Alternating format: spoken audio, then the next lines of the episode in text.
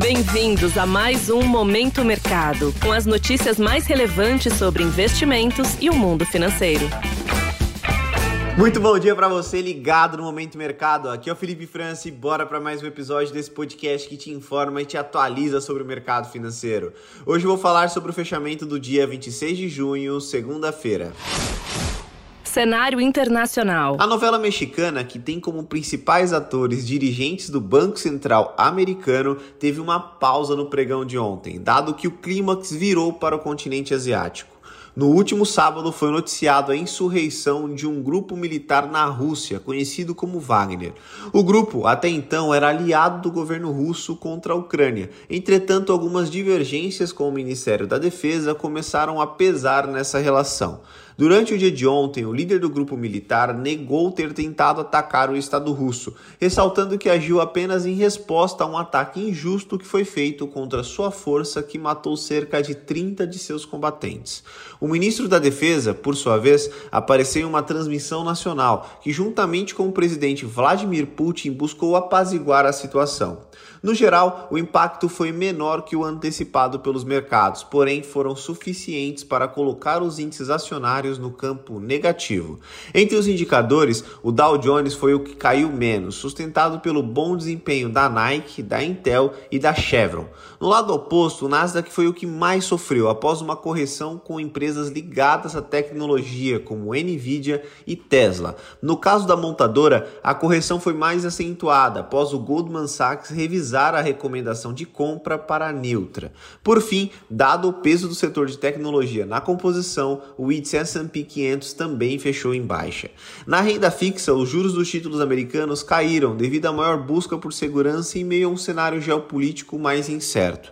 No câmbio, o índice DXY, que mede a variação do dólar frente a uma cesta de moedas fortes, fechou em leve queda, dado a baixa dos títulos americanos. Entre as commodities, o ouro foi destaque durante a sessão, refletindo o receio geopolítico. No petróleo, o WTI chegou a estressar pela manhã, porém acabou perdendo fôlego e fechando abaixo dos 70 dólares. Cenário nacional. Por aqui, o dólar fechou em baixa, cotado a R$ 4,76. Comparando com os pares emergentes, o desempenho do real foi positivo, com os agentes realizando leves ajustes de posição, dado a semana carregada de indicadores, com destaque para a ata do Comitê de Política Monetária, o famoso COPOM, que sai hoje às 8 horas. Além disso, também será divulgado o IPCA 15 de junho, e a mediana das expectativas estão concentradas em um avanço de 0,03%. Lembrando que no último mês o IPCA 15 avançou 0,51, ou seja, o resultado representaria uma desaceleração importante do indicador. Nesse ambiente, as posições compradas ou expostas à variação cambial fecharam em leve baixa. Na renda fixa, as taxas fecharam estáveis até os vencimentos intermediários e em queda nos vencimentos mais longos. No curto e médio prazo, os prêmios refletiram o receio dos agentes em definir uma posição em meio a uma semana repleta de indicadores. Nos vencimentos mais longos ficaram ancorados no recuo das curvas globais, somado também ao bom desempenho do real.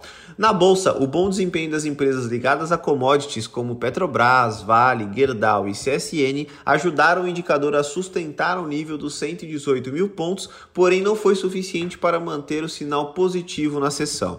No mês, a alta segue superior a 9%, maior variação desde dezembro de 2020, e tudo indica que teremos um terceiro mês consecutivo no campo positivo. Entre os destaques, Raizen e Cielo subiram mais de 1%. No lado oposto, local web, CVC e BRF tiveram perdas fortes. Com isso, as posições compradas, que são aquelas que apostam na alta do índice, fecharam no campo negativo. Pontos de atenção. Na agenda do dia, destaque para o Fórum do Banco Central Europeu em Portugal. Nos Estados Unidos, serão informadas as vendas de novas moradias referentes a maio e o índice de confiança do consumidor de junho. Por aqui, conforme antecipei anteriormente, teremos a divulgação da ata do Comitê de Política Monetária e do IPCA 15 de junho. Sobre os mercados, agora pela manhã as bolsas asiáticas fecharam mistas após o discurso mais otimista do primeiro-ministro chinês, destacando o crescimento mais acelerado da China no segundo segundo trimestre deste ano.